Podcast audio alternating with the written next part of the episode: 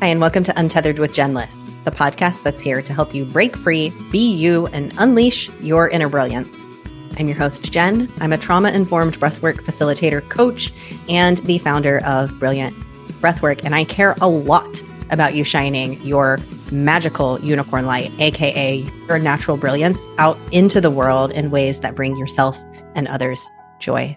In this episode, we are going to talk about how taking a step back and adjusting your priorities can actually be a huge step forward. Let's dive in. Hey there, unicorn. It is Jen. Welcome back to the podcast. On Tuesdays, we usually have an interview. Today, I just have a lot to share. I have some interviews recorded, but I have a lot to share with you that I'm taking a pause on interviews this week so that we can talk about some things. I want to talk to you about the word of the year party and all of the fun that we had there, why I chose my word of the year. And I want to talk to you about all the wild things that have happened over the past few weeks for me and the lessons that I have learned. So we are starting with the lessons that I have learned because then I can tell you in Thursday's episode about the word of the year and how that is really playing in because it can support you if you've chosen a word of the year or a theme or if you've got some intentions this year. Hearing examples of others and how they navigate with those, I think could be really supportive. So I would love to take these next two episodes to share with you all of the crazy shit that's going on in my life and how I'm adjusting with that, how I'm utilizing my word, my intention this year in order to support myself. So, if that interests you, these two episodes this week, that's what we're diving into. So, today, what I want to talk to you about is taking a step back. Sometimes that is what we need to do. And I have traditionally been somebody who just plows forward. I am, my mother will tell you, I'm the most determined. Like, if you give me a, you know, I would be a really good greyhound dog. would have probably won every race. I am determined. When there is something that I want, I go and I get it. I go and I do it. And that can be a really good thing. And a lot of us, if you're an achiever, if you're somebody who is that way, you know it can be a really good thing. You know it can also do things like leading you into burnout or going too far down a rabbit hole, not ignoring all of your intuitive signals that something isn't right, that something doesn't feel aligned, that it's not serving you, it's not serving others. We ignore all of the signals. And that has been my habit through most of my life. I've brought conscious awareness to it over the past you know five or so years and have now learned how how to notice and deal with it and help others do that as well. And that's been my journey and that's where i'm at in the journey right now. But we if you have that habit that is part of who you are. I don't personally believe that it ever 100% goes away because that's part of your soul's mission on this earth is to work through that, work with that, show others how to do it for themselves. That's why our mess so often is our message because you are honing something that you are really challenged with. You are honing the skill because you have to try at it over and over and over. And over time, you develop a talent for that thing that is so hard for you. And that's why it's sometimes so hard for us to recognize the gifts that we have because we have earned them. we have earned them so hard by it being something that we do struggle with. And then we don't recognize the light that we have that we can be leaning into and bringing that struggle gift forward with us. So that is for me, that is one of the things that I have honed over time. I'm very determined, but it's the awareness of when I could step back and give myself space. My word of the year, step back and give myself space to do what is most supportive for me. What I will tend to do is look around and notice that I'm overwhelmed and that I'm stressed. And I will look around and say, okay, what, what am I doing wrong? What is, what is not serving people? What is, what am I doing wrong? Instead of saying, oh, what could I do that could help me feel right? That's a huge shift. So let me tell you the situation in my life, if you've been following me on social media, if you're coaching with me, if you're in my brilliant breathwork space, you've heard about this. Alfred, Alfred T. Dog came frolicking into our lives the day after Christmas. And I'm so excited to tell you the story because it's weird. The way that Alfred came into our lives is 100% so freaking weird. There is no other way to say it than that the universe dropped him into our lap. He found us on purpose. Joey and I had gone to Silver Falls, talked about that in another episode. We had gone to this beautiful waterfall area, had just this idyllic Christmas in this beautiful cabin. It was so freaking beautiful, so beautiful. And we're on our way home and I've got a breathwork session in the afternoon. So we were on our way home in the morning, planning to get home, get everything settled, unpacked. We had taken like our entire house with us because we cooked this full Christmas dinner. It was wild how much stuff we took with us. We're like, we brought our air fryer, which we didn't use. We brought so many snacks. I was like, we have enough food to feed two families. But anyway, we loved it. It was so fun. We knew we were going to come home, get unpacked, and then I was going to do my breathwork session. I'm driving I'm driving us home and we're starting to come into the Portland area. And I'm coming up on a stoplight and I happen to see out of the corner of my eye this notification come up on my phone. And I normally, it, it was a different looking notification. That's what caught my eye. And I realized I picked up my phone. I'm like coming to a stop, picking up my phone and looking at it. I realized the horrors of that. But I pick up my phone and I look at it and I see it's a notification from Nextdoor if you you might have this it's a community app that tells you what's going on in your neighborhood. It's full of a ton of gossip and a lot of negativity. So i intentionally have notifications turned off for nextdoor. I do not get notifications from nextdoor on purpose but i got this notification from nextdoor. And what it said was that there was a shooting in the area that we were in which i thought to myself oh maybe that's why this notification came through because there was a shooting in the area. So I go to pull it up. We're at the stoplight and I go to pull it up and I can't find it's not linking to that post. So, but what did show up is this picture of a dog, this sweet little white face, little husky face. And I was like, oh, Joey, I turned to the phone to Joey I was like, look at this dog. He's like, why are you looking at your phone? You're driving. So then we take off and I can't stop thinking about this dog. Like I'm driving down the highway. I cannot stop thinking about this dog. At the next stoplight, I notice that Joey's distracted and looking at his, I cleverly, like carefully pull out my phone and pull up that, pull up the next door thing. And I'm looking to see if I can find that shooting notification. Then the dog pops up again. While I'm thinking about him, the dog pops up again and again and again. I never found, by the way, that shooting notification never came up but Alfred did. His name was Archie actually at the time. And um, it was what the post said is that he was rescued from a really bad situation. He was practically starved. He was not cared for. He lived his entire life in a kennel. And this family had rescued him from where he was at, and they couldn't keep him. They're like, We have him. We cannot keep him for more than a couple days. We would love to. He's so sweet but they said we need somebody to take him. We were not looking for a dog. We just lost our dog who was 16 and a half this summer. We had previously lost my soul dog Moose a couple years ago. And my thought was, and actually, here's the even weirder thing, y'all. I was thinking about that we will probably maybe consider in the summer of this year getting a dog. That was my thought. As that Nextdoor review thing popped up as that notification, I was thinking about in the summer after we go on this trip with my nephew, maybe then we'll get a dog. That's when that notification popped up. Freaking weird, right?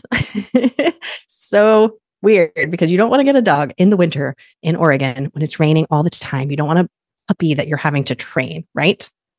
And I had previously said, can judge me for all you want to judge me about this. I just know myself. I had always said, I love people who get rescue dogs so much, but I don't have the patience for that. I have to, any bad behaviors that my dog has have to be my fault.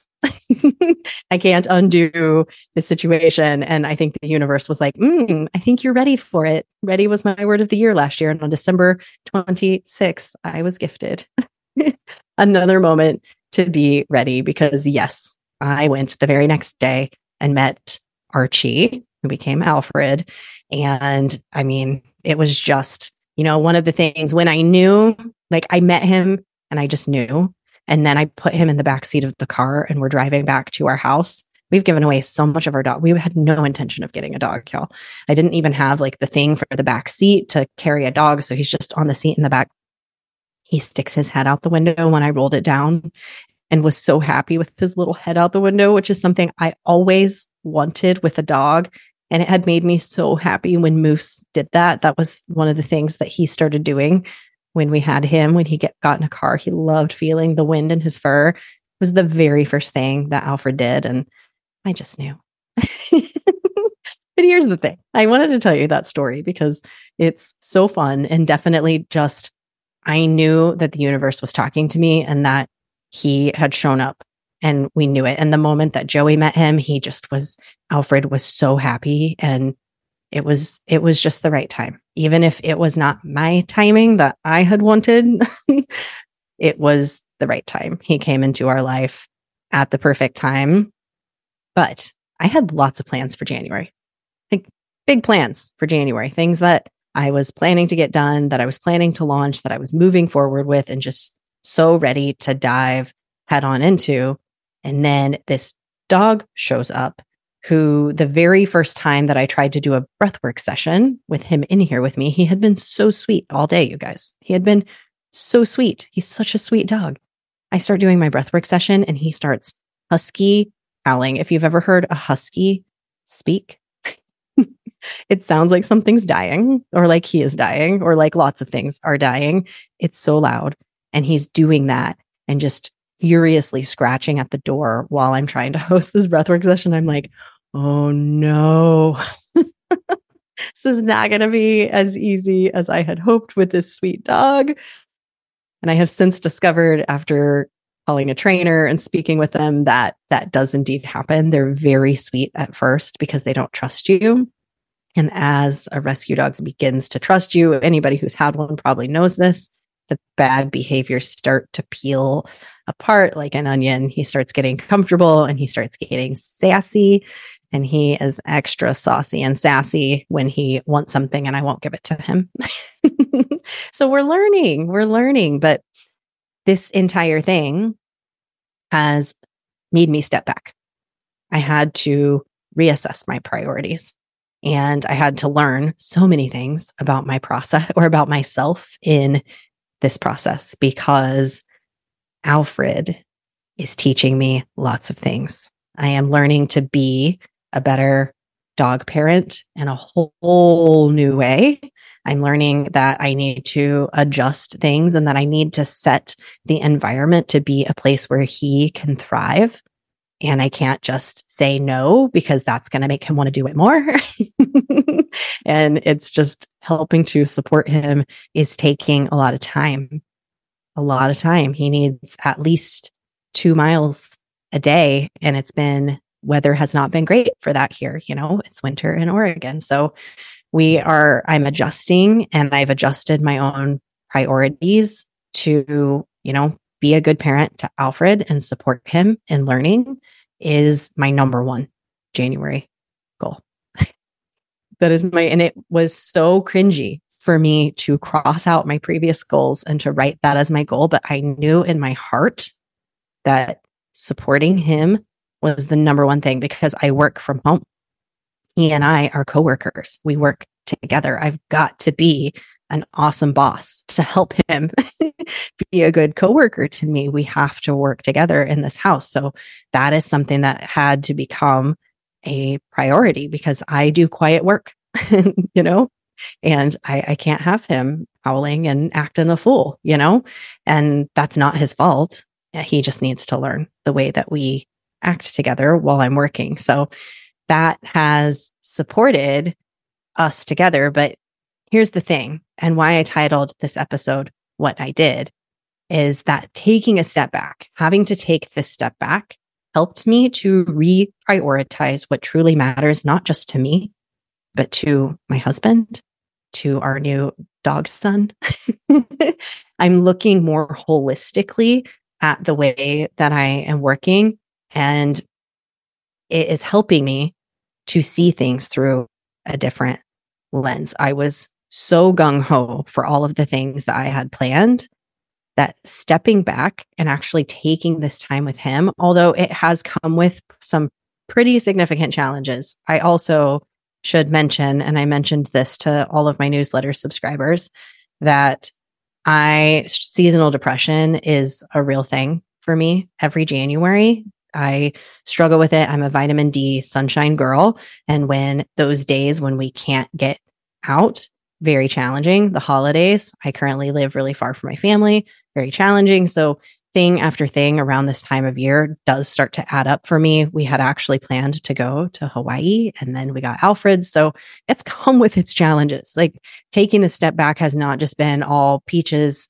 and cream and sunshine and rainbows. In fact, we've had no sunshine nor rainbows. We got iced in in an ice storm here in Portland for the past two weeks. Finally starting to thaw today. And we're discovering minefield of poop that got frozen in the icy tundra that were, I think my husband just cleaned up today. Thank you, Joey. so there's been a lot of shit that's been happening through these past few weeks. And at the same time, I'm starting to come out on the other side of it and see how stepping back has helped me to see things more clearly and in a different way. I'm suddenly having ideas that I had not had before, and I definitely would not have had if I had just kept plowing ahead. I opened up a listening ear to people and opened up the opportunity to speak with them and to and to hear things and that is helping me have new ideas. So Alfred was a gift in many ways. but one of those things is really helping me to slow down. And this happens to us, right? Like we have something that comes and it waylays our plans, and that can be so frustrating. And we can really beat ourselves up and have compassion for yourself if you're in that space of beating yourself up because you're not achieving what you wanted to achieve. So much compassion for yourself and understanding, like it's normal that you would feel those things. I'm saying this to myself as much as I'm saying it to anybody, as with anything I ever share. like it's so normal. Of course, you're going to have those feelings. You're going to have those thoughts. You're going to have those days of curling up into a ball and crying and saying why and feeling like you're a failure. That doesn't go away with the human experience. What does change is our ability to step back and to see that happening and to recognize that that is part of your human experience. It is not all that you are. What you truly are is this brilliant, sparkly ball of light, unicorn magic. That's what you really are. That's where all of those beautiful creative ideas and all of your fun and all of your magic comes from that space and you're getting to co create it with this human experience that you're having, with all these limitations that you're experiencing, you're getting to co create really cool things in this 3D human reality together. It's that sparkly ball, that essence, that soul, whatever you want to call it, that you are. And this human experience that you're having together that is manifesting such cool things into the world. So we do have to have that connection with the sparkly ball of light because that's actually what you are. That's the true essence of you. That's when you take your final breath. What goes wherever it is that it goes, we don't know. that's what you really are. That is the truth of who you are. And if we're ignoring that, never connecting with that, never listening to that, never letting ourselves be guided by that, and realizing that Alfred was a gift from the universe who came in to support me in some way. If I didn't see that or make that connection, it would make life so hard and it would make co creation practically impossible. It would make intentional co creation completely impossible. So create a relationship with that, what you might want to call higher self, with that version of you with that inner essence, that oneness, the wholeness. Find that relationship. You might already have a really amazing relationship with it. You might be connecting with it all day, every day. Listen to it. Continue listening to it because that is where the true inner guidance comes from. That's how you escape from that flurry, the curling up in the ball thing that the human mind is doing. That's how you gain the lessons. We gain the lessons from that space of realizing what you truly are and what that experience is that you're having and what there is to learn so that you can step forward more and more. So sometimes when we have these really hard scenarios, it brings us back home, brings you home, and you start asking those questions of like, oh, what is here for me? What am I learning here? That's why sometimes the most painful things can bring us the greatest lessons because that brings us home to ourselves. But we don't have to have painful things happen to help us come back home to that essence. We can be doing it all day, every day. And that's the journey, right? But we also can't live as monks. I mean, some people could. I feel like I could. I did tell my husband this. I'm like, I do feel like I I could live in a cave probably, but I would also not be as happy because I love him and I love Alfred and I love the outside world. But there is this piece of me that could totally cocoon. I'm a cave dweller. I could go inward that way, but I'm a much happier person because my gifts were meant to be shared with people. So most of us are not going to be living as monks and we can't just be in the meditative state all day, every day, but we can find little ways to return to it through a simple breath through an intentional inhale, an intentional exhale, maybe another intentional inhale, and then making that exhale a little bit longer than the inhale. Ah, do that with me and feel the difference in your body as you extend that exhale.